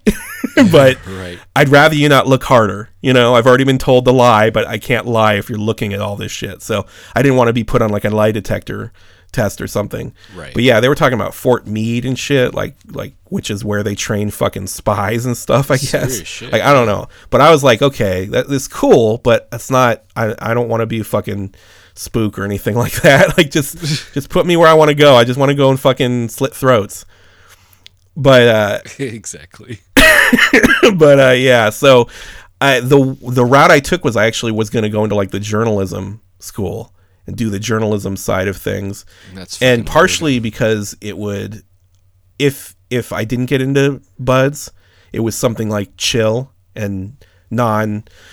It was like something easy, you know. I had to take a fucking typing test to do it, and I've never typed in my life other than just you know poking and hunting and poking or whatever it's called people who don't know how to type but i guess i mm-hmm. was good enough just from writing screenplays and shit on my own that i scored what i needed to score but and also it was only a three year contract instead of a four year contract which Okay. i found weird but i was like all right let's do that and the guy was like listen you're you're gonna you're gonna get into BUD/S you whether or not you'll go through BUD/S that there's no way to tell you could break your ankle on day two but like I can already tell you're to get in, so it's, don't worry too much about that. But you can't officially you can't do that until you've gone through basic training. So this is just like on paper. Mm-hmm. And I was like, all right, fine, whatever. I remember I was feeling really fucking sick, like nauseous after the whole spread your butt cheeks thing and not getting any sleep. and I remember while I was waiting to talk to the job counselor, I excused myself to go to the bathroom and I threw my guts up. Yeah. I just like just threw up like everything, and then wiped my mouth off and rinsed, and then went back out and just sat back down and waited, like it didn't happen. It's a very uh, intense experience, the whole thing, and it took like a whole day. Everything it was, Was- fucking weird. was your internal voice like screaming this is an awful fucking idea? No, it was like it wasn't that cut and dry. My internal voice was like, "What are you doing, man? Like, really? Are you really doing this?" And then my other voice was like, "Fuck yeah, you are. You're gonna blow shit up and shoot guns and learn how to fucking garrote motherfuckers and you're gonna kill people f- legally." you know what I mean? Like, like I was. It really fit my mind because I was very manic. I would have like moments where I felt fine, and then I'd have moments where I felt horrible, and I just wanted nothing to do with being me. And so it was hard to tell if that was what was happening or or my instinct was saying don't join the military. You know what I mean? It wasn't it wasn't so obvious that I was ignoring it. You know what I mean? Right. At this point. Now, here's where things get kind of interesting. There the last part of this whole process at MEPS this day with the physical and the, the job counselor and everything was what they made it sound like after you do all this, you're going to go get sworn into the military and you're going to be in the Navy, right? Yeah. So we, we all went in a room, those of us who didn't get weeded out already, and waited more. There's a lot of fucking waiting. Um, and at a certain point, we all fucking raised our hands and said like whatever weird pledge we were supposed to say that was supposed to be like us joining the military, right? And I was like, okay, I'm in. I'm in the fucking Navy. It is what it is. And I've got at least three years to figure out if I made a bad choice. So then I get home and now I've got like three weeks to like think about it. Fuck. And I'm still going to work. I'm still going to Tower. Some of the stories I told you in the last episode or earlier in this episode even happened after that. You know what I mm-hmm. mean? Like I'm still living my life. I'm not panicking because I I don't I'm not worried about where I'm going to live because I know like I the lease is up at the same time as I'm going to go to the fucking I'm going to fly to the Great Lakes Naval Academy or whatever it is up north of Chicago. yeah. And uh, which was weird because I was going back to Chicago. Holy fuck. but dude. the irony was not lost on me. Yeah. But I was like, okay, I'll just I've got some time to kill. I'm gonna hang out with some people. You know, maybe I can get my prick wet. Um, you know, have a little fun before I go.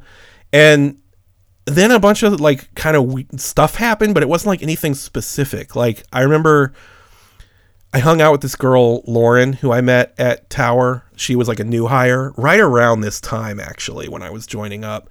And she liked me, like she uh, liked me in as much as she thought I was attractive and she was, you know, pretty down for having fun or whatever. And I remember she came over to my apartment, slept over, you know, we fucked and had some fun and I talked to her a bunch and she was like, "I don't understand why you're joining. Like it doesn't make sense to me." Like do whatever you want to do but she didn't get it. She was older. I was like i said i'm 22 i think she was like 26 or 25 she's a little older than me. Okay. and she was just like eh, you know it is what it is but i don't get it. I think you should stay. And i was like well it's too late anyway. I already joined the, the navy. You know what i mean? Like Yeah. i thought it was official at that point. There was this guy named chase who i can't remember if i mentioned him before but he was You a did. drummer. Yeah he was a drummer in a band called moto christ.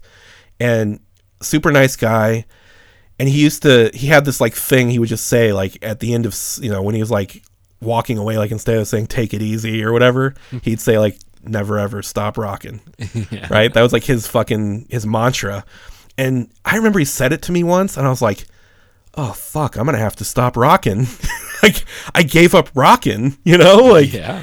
and I remember when I was like when I was joining the military, the guy kept being like, "Oh, you can fucking join the Navy band," and I was like, "Nope, not doing that. Fuck out of here. no chance of that. I'd sooner be a, a, a prostitute, sir." But yeah, I remember him saying that to me and being like, "I'm gonna have to stop rocking." And it was like all it was like over the course of two days, man, where I was like went from being fine to being like, "What the fuck am I doing?" And then I did a little bit of research. I went online, went to the library, and went on the internet, and just kind of seeing like how legally binding is what I've done already at this point. Because I'm like, you know, they've told me to lie about a bunch of shit, right? So Yeah. I, I I found out that there's a thing called the moment of truth when you get when you get off the bus at at basic training where they basically ask you if you've lied about anything during the process yet.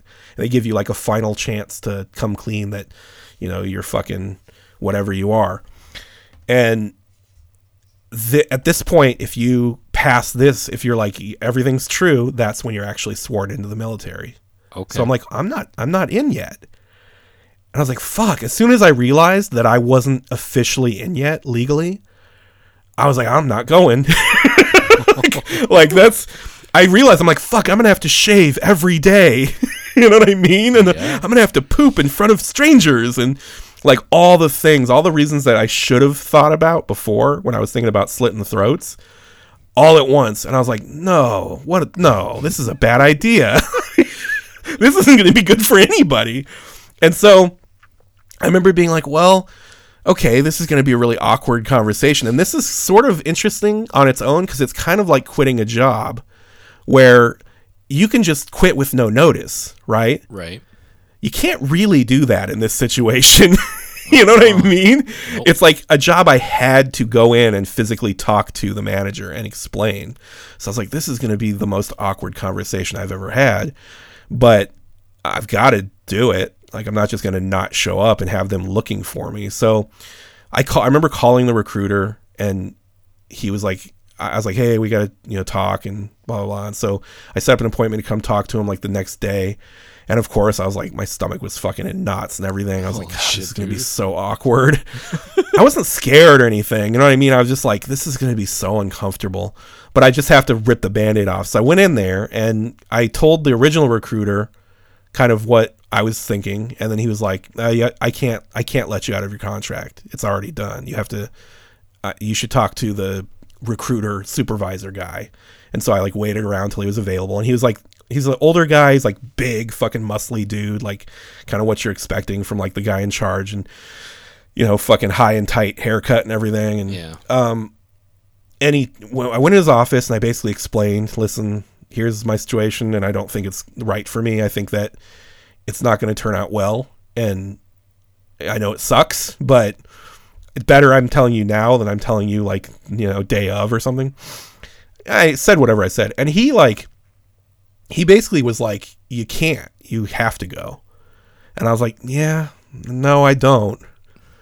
And he's like, you know, you made a promise. And I'm like, yeah, I mean, I, so did my ex girlfriend. You know what I mean? Like, sometimes things change. You know, you, you make a choice, you make a wrong choice. I'm like, listen, I know this sucks in every way. I said, but here's the here's the situation. I'm not gonna join. And I'm acknowledging, side note, that this makes me look like an asshole, especially to people who are patriotic and who take this shit really seriously and who would never do what I'm doing right now in this moment. And I acknowledge that. You and I are cut from different cloths. It is what it is. You're going to think what you think about me. I made choices I made, but this is how it happened.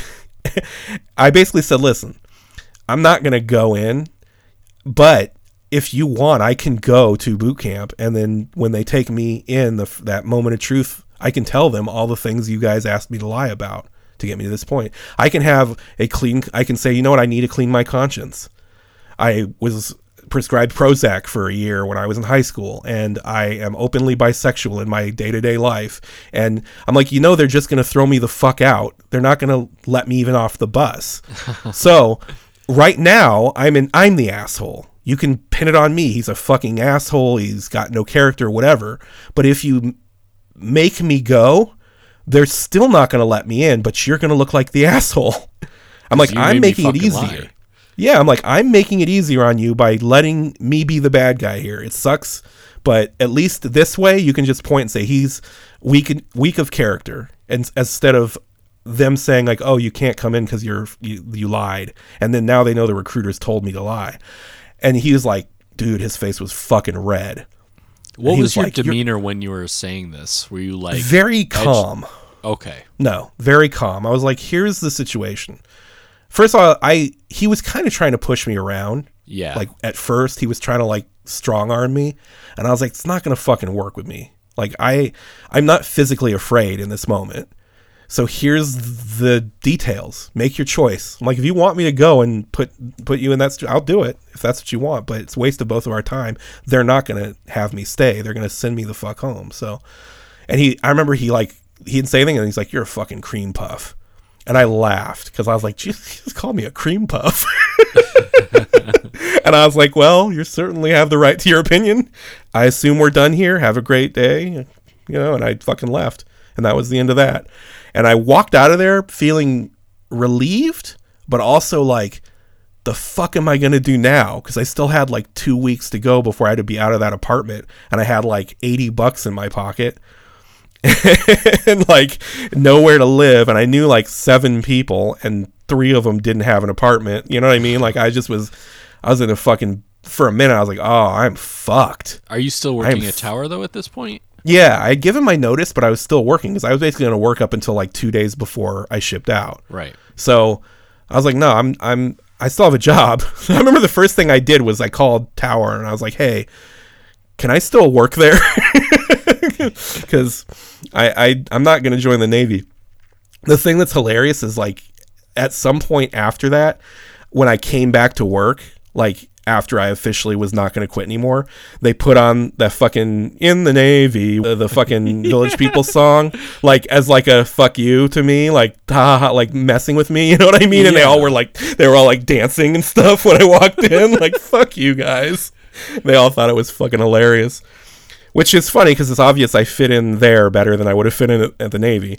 That's for sure. But yeah, so um, still had my job, didn't have a place to live. So around the same time, this girl Stephanie had gotten hired. I think I mentioned her maybe before a little bit, but she Can I was cut new. She, real quick? yeah, yeah, fuck yeah. What about Lauren? Uh, what do you want to know? we, we weren't we weren't we weren't following we weren't falling in love if that's what you're asking. Well, no, I know, but we're going from Lauren to Stephanie. Did anything else happen with Lauren, or just like hung out a few times? Nah, just hung out a few times, a little casual sex, nothing like nothing beyond that. It was very casual. She wasn't down for like she knew I just got out of the relationship and I was not interested in like trying to meet a girlfriend. Yeah. and she was completely okay with that. So, yeah, we we had some fun. We we we made it physical. We were very friendly at work. I remember after that happened, like walking with her to work sometimes because she lived right down the street from me. So we'd like walk to work together, just f- as friends, you know. Yeah, it was very chill. It was the way it should be. Yeah, nothing weird there. But this girl Stephanie got hired there, and it was before. It was like after I was planning on going to the Navy is when she got hired, and we hadn't really talked that much other than oh, you know what? Remember my Val Kilmer story? Yeah. She was the one that wanted to ring up Val Kilmer. Okay. So she was on register that day with me, and that's that's who she was. That's who she was. So that Val Kilmer thing happened after I was planning on joining the Navy, just to give you some context. But yeah, we we got along. She played bass. She was into like some good music. She was she was a nice chick. She was funny. Uh, we got along well. She was cute, tall, very tall, and older than me. I think she was like 28 or 29, which to me seemed ancient at the time, which is hilarious because now it seems like a fucking youngster. But yeah, we we got along, and I remember when I decided not to go to the Navy, and then I started working with her again. She was a lot more friendly with me, and I realized that she had been keeping me at a distance because she thought I was leaving, so there's no point in getting to know me. Okay. And then once I decided to stay, suddenly she was like a lot more interested in me. Cool. Not like interested, like oh, I think she likes me, but she just showed more interest, you know. Yeah. So we started hanging out a little bit, and she had her own apartment. I remember the gears started turning right away, and this is this story is going to make me look bad, and I know that. And guess what? All of this fucking episode is making me look bad. So strap in. but Fucking cream puff. yeah, I'm definitely a cream puff. I do like cream puffs, Is Um, that the last thing he said to you? And then you just walked out? more or less. Okay. That was like he called me a fucking cream puff, and I was like, well, I guess we're through here. he just had to say it. You know what I mean? Yeah. I thought it was funny that he chose that as the insult. I mean, I guess that was like the ultimate insult to him, and I was like, eh, could you could do better than that. That, but also maybe the start of like trying to make you prove yourself. Like, hey, Yeah, not- maybe. You know? Could be, could be. Unfortunately, I had no desire to prove myself to him at all. Right. Um, and instead, here we go.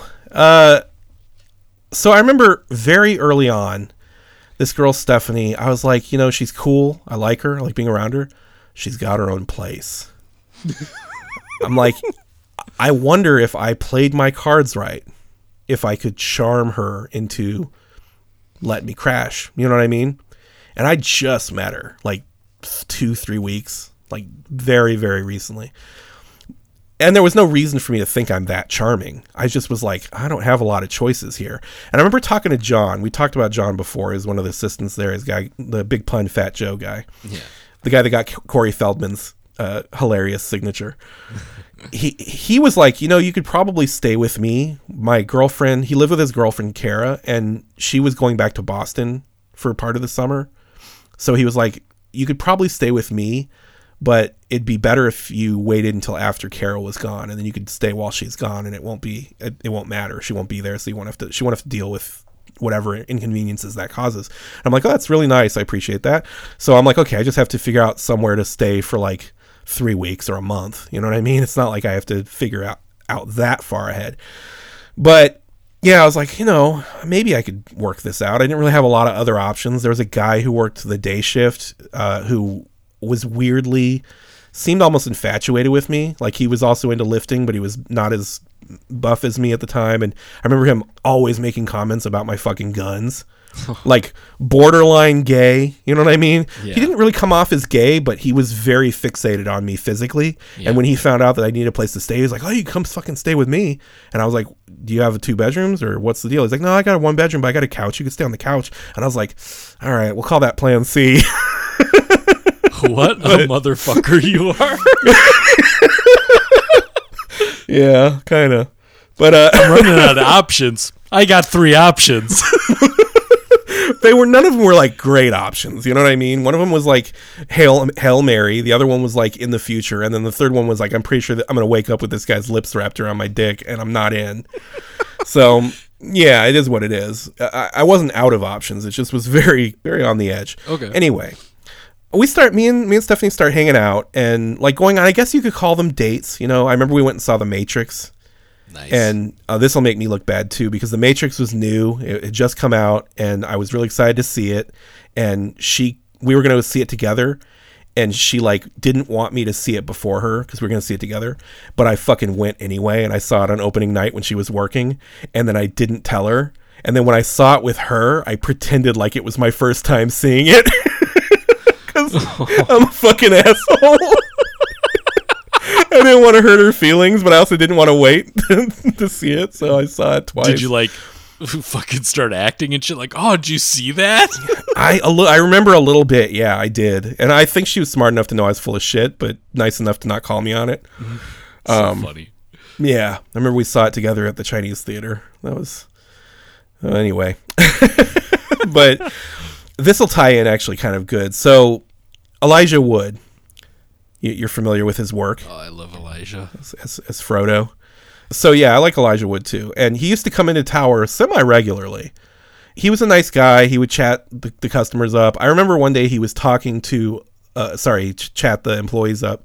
I remember one day he was talking to a group of employees, and we were talking about some girl that he was kind of into, and he's like kind of being. He was talking about how like he wasn't sure, blah blah blah. And I remember thinking like, you're fucking Elijah Wood. Like, why are you why are you even having these thoughts, bro? Like, just be Elijah Wood and go get what you got. You know, like go get what's yours. like, What had he like, done up to that point? dude, like a lot of little kid shit. He did a movie called The War with Kevin Kevin Costner. He did a movie called North. He was in The Good Son, I North- believe, with Macaulay North was Culkin. a trippy movie, dude. North is a weird movie. It was before Lord of the Rings, but he had done stuff. Like I knew who he was. Yeah. It wasn't. He was not like B list to me. I was like, oh, it's fucking Elijah Wood. Yeah. I feel like I'm forgetting a big one, but nothing was as big, obviously, as Lord of the Rings when that came out. And that came out maybe two years later, Yeah. two or three years. So yeah, he used to come in pretty regularly, and I used to talk to. I used to see him like out in the world too just like at places, you know, just like, oh, fuck, there's Elijah Wood. And I remember talking to Stephanie about it. We were out hanging out, like on one of our, you know, hangout nights, and being like, yeah, fucking, I see Elijah Wood all the time in LA, just around. He's like, you know, it's like that thing where once you see something, you always see it. Right. Only that was Elijah Wood for me. Like, I just saw him a lot. And then, like, at the end of that night, we're at the Griffith Observatory, just like looking out the fucking lights in the city and whatever. We're up at the top, and I look down to the left, and fucking Elijah Wood is down there, like with some girl on the other end of the fucking the mezzanine area. And I like, I start laughing, and Stephanie's like, "What?" I'm like, "Look down there," and she looks. She's like, "Oh my fucking god!" You're right. And then Elijah Wood looks down and gives me the "What's up?" nod. You know, like, like I don't think he you? fucking. I don't know, honestly. I maybe, maybe not, but he gave me like the, "Oh hey, I see you acknowledging me." Yeah. you know like he wasn't a dickhead you know? Yeah. and it's possible. I mean I, I fucking saw the guy at tower a bunch but it was really fucking funny that i had been talking about how i saw him everywhere and then he's fucking there. It was like couldn't have been planned any better. It's so it funny. was weird la is weird is my point.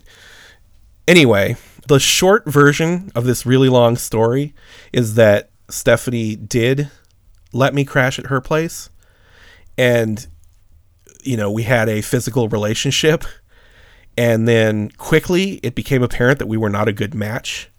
And i was not interested in having a girlfriend. I just needed a place to stay and she was cool. And she didn't i don't think she wanted a boyfriend but i remember there was a moment where we were out in public and she like went to hold my hand. And i was like oh no You know what I mean? Yeah. And then there was like a couple of times where she would come home late after like being out partying. She was a partier. She was like a drinker and stuff.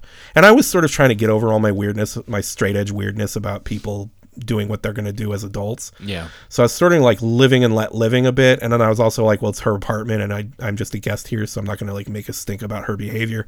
But there was times where she'd come home and I just like didn't want anything to do with her because she was all fucking drunk and smelled like alcohol and Yeah. It's like no thank you. And then it was just like a culmination of like a bunch of that and personality stuff. And then at a certain point she went she was like going to vegas for the weekend with a friend. And she left on friday. And then when i got home from wherever i was there was a message on the answering machine and it was her telling me that i she wanted me out by the time she got back on sunday. And i was like yeah. And i was like okay well, i guess i guess that's that was it was it an aggressive message? Was it what was it? Like? It was, yeah, it wasn't like fuck you or screaming or anything, but it was very cut and dry and not friendly. wow. It was, she was not happy with me. And the truth is, like, I, I joke about, like, oh, I stopped performing sexually up to her standard, and then she fucking threw me out. And there's definitely some kind of coincidental stuff with that. Like, that that's a joke I make, but it may be true. But also, eh, you know, like we just weren't we weren't a good match. You know what I mean? I think she was feeling very judged by me and by my like I was trying not to just be in her face about it, but she could tell I was I didn't approve of her lifestyle Okay. kind of a thing, and she just got tired of having me around. you know what I mean? Understandably, no part of me is like, how dare she? But I was like, okay, well, this got tricky again because I still had like another three weeks before Yeah. I could move in with John. And I remember John, I called John. I was like, hey, so here's my situation. And he's like, let me let me talk to my girlfriend. And then he basically was like, yeah, you can come stay with us. Like, it's it's not a big deal. And I remember the first time I went there, I he was at work and I met his girlfriend for the first time, like saying, "Hi, I'm Lou. I'm moving in." you know that kind of a thing. How'd that it go? was it was weird. She was really cool. She was actually really cool. I assume she's still really cool, but at the time, she was really cool. it was fine. It just was like, oh, okay, just rolling with the punches as they come. Um, and then that was when I started living with John, and I enjoyed it. We got along really well. He had a guest room.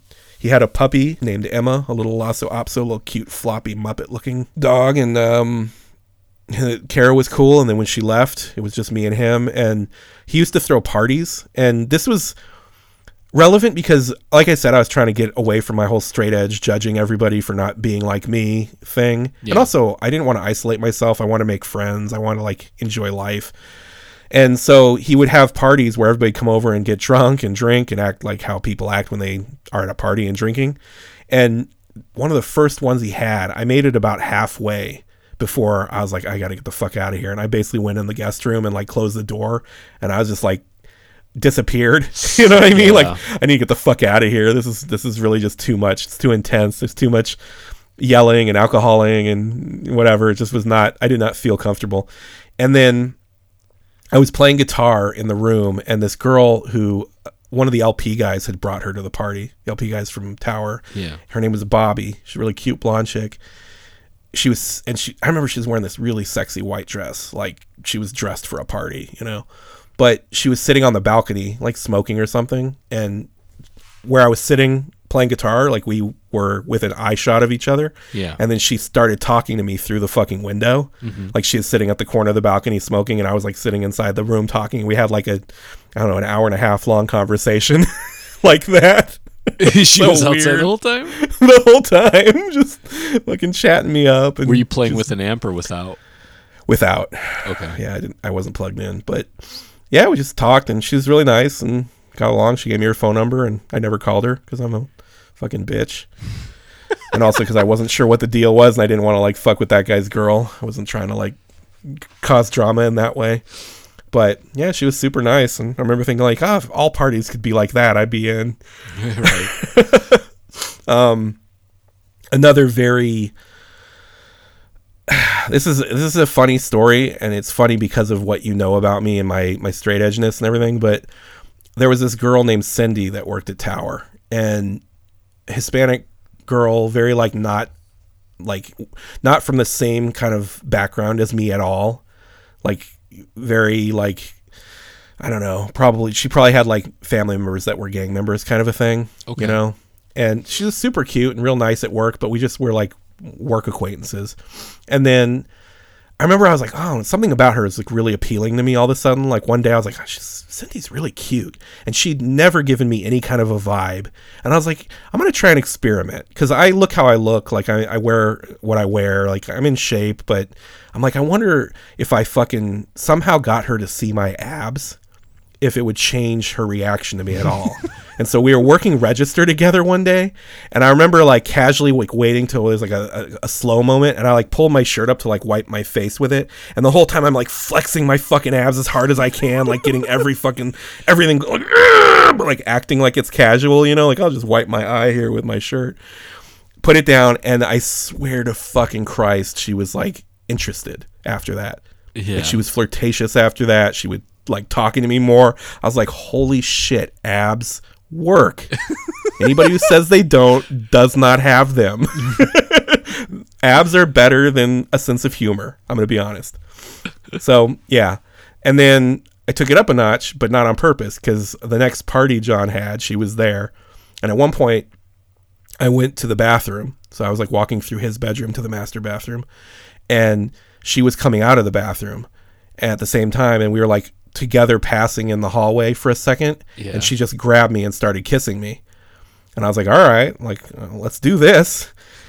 Kissing her, and she tasted like fucking booze. You know what I mean? Like, I could taste it Did on her, on her out? breath. And nah, it wasn't like good, but I was like, all right, let's just fucking swing with it. You know, like this, the end may justify the means. You know what I mean? Like, I don't know where this is going.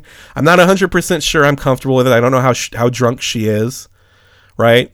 Yeah. And as I'm having all these thoughts and trying to like decide like am I okay with being sober and having like any kind of a sexual escapade with this drunk girl, she stops kissing me and looks at me panicked and then turns and barfs into the sink. and I'm like call, bro. I know and I was like, "Oh, well that didn't turn out how I thought it would, but I guess saved by the bell a little bit." like it was a close fucking call, dude. Like she got very close to throwing up in my mouth. And then she turned from the sink and went back to the bathroom and I like held her hair while she threw up into the fucking toilet for like another, you know, I don't know, 7 minutes or something. And then she like rinsed her mouth out and like went back to the party and I like rinsed the sink so that all the barf was gone.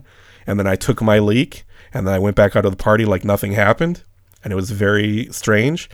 And then this is where it gets very Lewish because for the like the next two days, I was like, uh, you know, like I was talking about, like, am I comfortable being the sober guy fooling around with the drunk girl? And as time passed, I was like, no, I'm really not comfortable with that.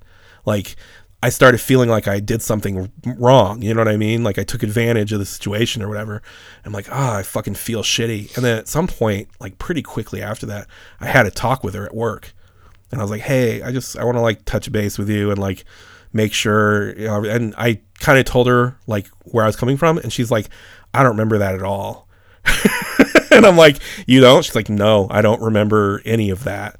She's like, "But I'm sorry, but also um, that's cool. I do it sober. Like, like don't feel bad. You're fine."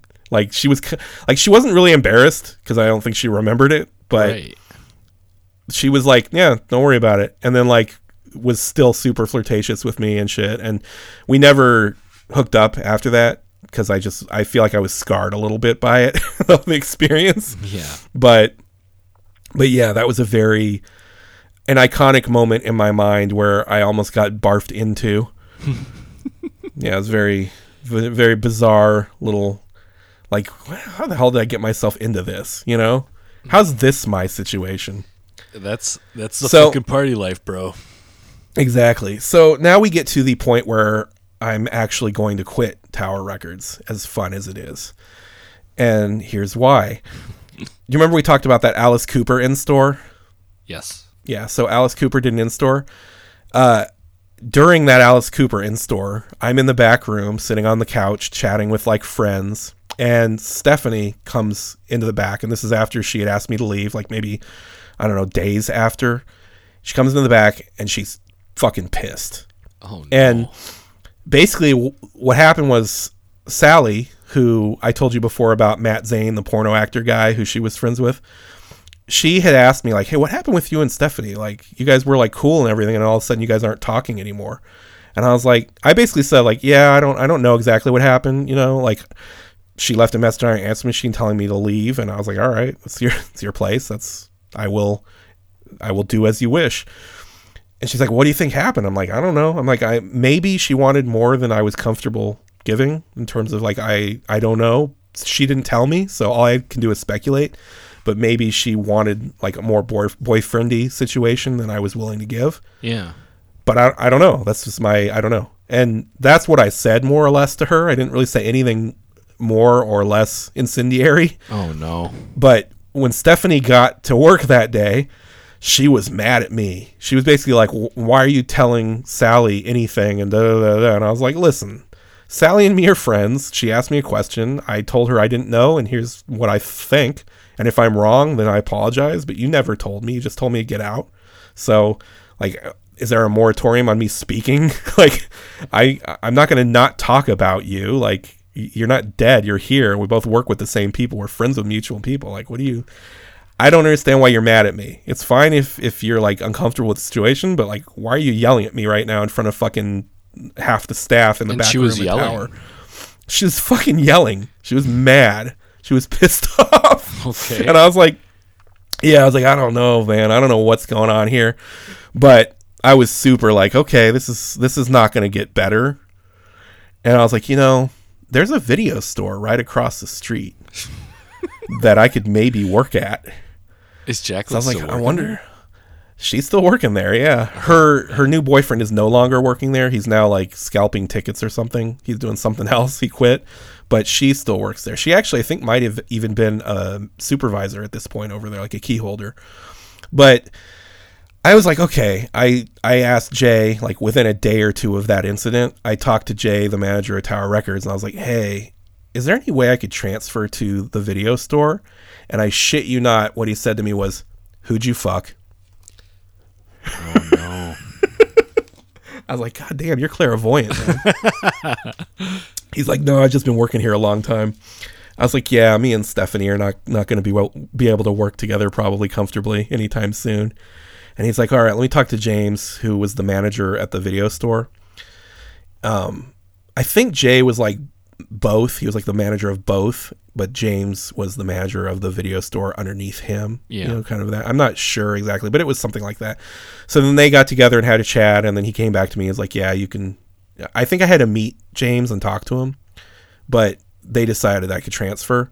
And I feel like my schedule is almost exactly the same. Like one day maybe changed, but it was very close to the same schedule. And it was right across the street. It was like the most convenient, like quitting a job and getting another job I've ever had. um, yeah, so that's how I ended up not working at the the record store anymore. That was the end of that. And it was about probably four months. I think it was like middle of May when I quit, and I got hired like the end of January, something like that. This So- is probably the most influential time in your life up to this point. Wouldn't you agree? Like Yeah. surrounding Yeah. a job. Yeah, yeah, I would say so. It's like, like when I look back at Town and Country, that second bout of Town and Country, that was a longer period of time, and I had a lot of fun. But there weren't as many like real shifts in personality and circumstance as there were during this time. Yeah, I mean, this time.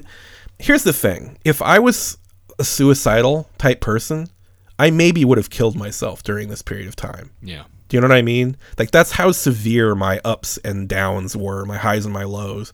Luckily, I don't have that. I, that notch is something that just doesn't in me. Like I had like a fucking split second in high school where I thought about killing myself, but it was mostly like, how can I punish the people who are irritating me the most right now? Yeah, that's something And else. once, yeah, and once I realized, like, oh, you know, you know, here's honestly, I don't know if I've ever said this on the podcast, but I I remember thinking like, ah, if I could hang myself from the rafters of this fucking basement where my bedroom is, and have my stepmom like come down the stairs and find me fucking swinging with like piss and shit falling out of my pants on the floor underneath me, I'm like, that'd be really fucking cool. because fuck her, you know that kind of thing. Like I, I fucking I hated her at the time, Yeah. and so I remember having that thought. But then immediately I was like, you know what though, I won't be able to enjoy her reaction. so there's no point because just knowing it is not enough. I, I want to see the reaction and know it had the impact that I meant. And I'm like, you know what? That's not. I have a better idea. How about I just fucking run away and rob banks and surf and fuck chicks, and that's my life. like, why am I worried about making her so fucking sad? Fuck her. I, I can cut her out of my life entirely. I'm gonna be 18 in like two or three years. I'll never have to fucking see her again. And guess what? I turned 18. I've never fucking seen her again. You know what I mean? Not true. I saw her once, but it's because she came into my fucking work once, and I had to rip her movie ticket. But yeah, like suicide never made sense to me in the way that it seems to make sense to people who do it. I'm not saying uh, whatever, you know what I mean. Mental health, it's confusing. I don't know, but for me, I'm more like, oh, I've got nothing to lose. Am I that? Am I that low that I feel like I have nothing to lose? If so, there's nothing from there's nothing stopping me from just living a nihilist life and doing what feels good until it kills me, right? Yeah. So whatever, like if I ever got suicidal, that's just what would happen. If you just if I just left, went off the grid, disappeared, you should be like, "Oh, Lou hit that point where he, if an, if he was a suicidal person, he would have killed himself, but instead he's like robbing banks and surfing like fucking Point Break, like Patrick Swayze in Point Break, you know what I mean? Right. That's what I'd do. Instead of killing myself, I'd be Patrick Swayze in Point Break. But anyway, yeah, it was a it was a, tur- a, a tumultuous time in my life, good and bad. I learned a lot about myself. I it very much prepared me for the the the near future where I meet my wife, who is not straight edge. You know what I mean? Yeah. And had this not happened, these things in this way, maybe when I met her, I wouldn't have been open enough to look over the fact that she's a casual drinker or smoker, whatever. And yeah, I mean, I, it's good. I changed in good ways. Um, the pain of the breakup helped me grow. All the all the good stuff. Here's a little pro, a postscript to this story because it, it happened right around the time that I quit. So at this point, the band had left, Midwest had broken up, and Aaron and Shane had moved back to um, to Illinois. Maybe I don't know six weeks before, and I remember saying to Aaron like. That's fine. If you guys want to leave, then leave. But do me a favor and just call the fucking places we have shows booked at and let them know we're not coming. Right? Yeah. And it was more or less like, okay, if you want to leave, leave, but you're gonna have to do the dirty work. I'm not calling them and fucking taking the hit, right? Right. And I, I feel like he did do that, but maybe he didn't. But we had a show set up at a place called the Coconut Teaszer. And it, we've set up for like May, like mid May sometime. And now the Coconut Teaszer is no longer a thing, but at the time it was like a pretty well known club. Like Nirvana had played there and a lot of bands had played there. It was like a, a decent place to get a show. And was actually right across the street from the McDonald's that we stood at with Ben Stiller when the bomb threat happened during the Virgin Megastore episode but I digress. Mm-hmm. So I'm walking to work one morning. It's like 7:45 in the morning. I'm walking, you know, up up fucking Crescent Heights, taking a left on Sunset from John's apartment, walking down to Tower. Sometimes I like to take the scenic route, mm-hmm. and just having thoughts, whatever, thinking about life, like what's going on, where's where's where's my life going, and I look up and I see the fucking marquee of Coconut Teaszer, and it says that Midwest is playing tonight, and I was like, you fucker. like That's a sting, bro. That sucks. I was like, I was like, I'm supposed to be playing a show there tonight. Like, oh, fuck, it hurts so much. It physically hurt, I believe that, man. and that shit stuck with me, man. Like, uh, fuck, it hurts so much. I was like, God damn it, this has not worked out the way I wanted it to. But yeah, that's Tower Records, my friend. So we're going to the movie store next. Next, yeah, I mean, we can let's PP scale this son of a bitch. Yeah. Where do you think? Where do you think I go on this one? You think this is a a, a, a ten, an eight, a nine, a four, a seven? It's not. We know it's not a four, but No, it's it's. I would probably put this at a nine. you got it, bud. It's a nine. Nueve. It's a nice nine. You want to know what keeps it from being a ten? what? Who'd you fuck? I gotta be honest. Getting yelled at in the back room during a, an Alice Cooper in store is pretty fucking funny. That's that's movie worthy for sure. Yeah. I it's hilarious to me that she chose to do it that day. I mean, obviously she didn't care. She was like, "I'm going to go in and yell at him because it's the next time I'm seeing him since being mad at him." Right. But it's like she passed by, probably passed by Alice Cooper on her way to the back room to yell at me. It's fucking amazing. LA's a crazy place, dude. I love it. I fucking love it. And the, here's the fucking here's another little weird postscript. Her apartment that she lived at when I was staying with her, I pass it every fucking day because it's right down on Franklin's, like right past Beachwood, where I live up in Beachwood Canyon. So anytime I leave Beachwood Canyon, I take a left on Franklin to go to my wife's work or whatever, or to go to the grocery store, or to go to fucking Costco or whatever. I fucking pass that apartment every single time, and I think about it every time. every time I pass it, I look at it and I think, yeah, I fucked in there. it's so ridiculous. It's like I'm not a normal person. I really there's something broken in me. Yeah. but you know, it is what it is. Yeah. We have a podcast because of it, I guess. yeah, next time we're going to the video store. It's gonna be Tower Video, West Hollywood, which you know, it's not as it doesn't have as much of a, a reputation as the record store. No one really I would say most people don't even know that they're two separate things, or they Right. were two separate things. But as you'll learn in the next episode, there was plenty of shenanigans to be had at the video store as well. Don't worry. You know I love nannies.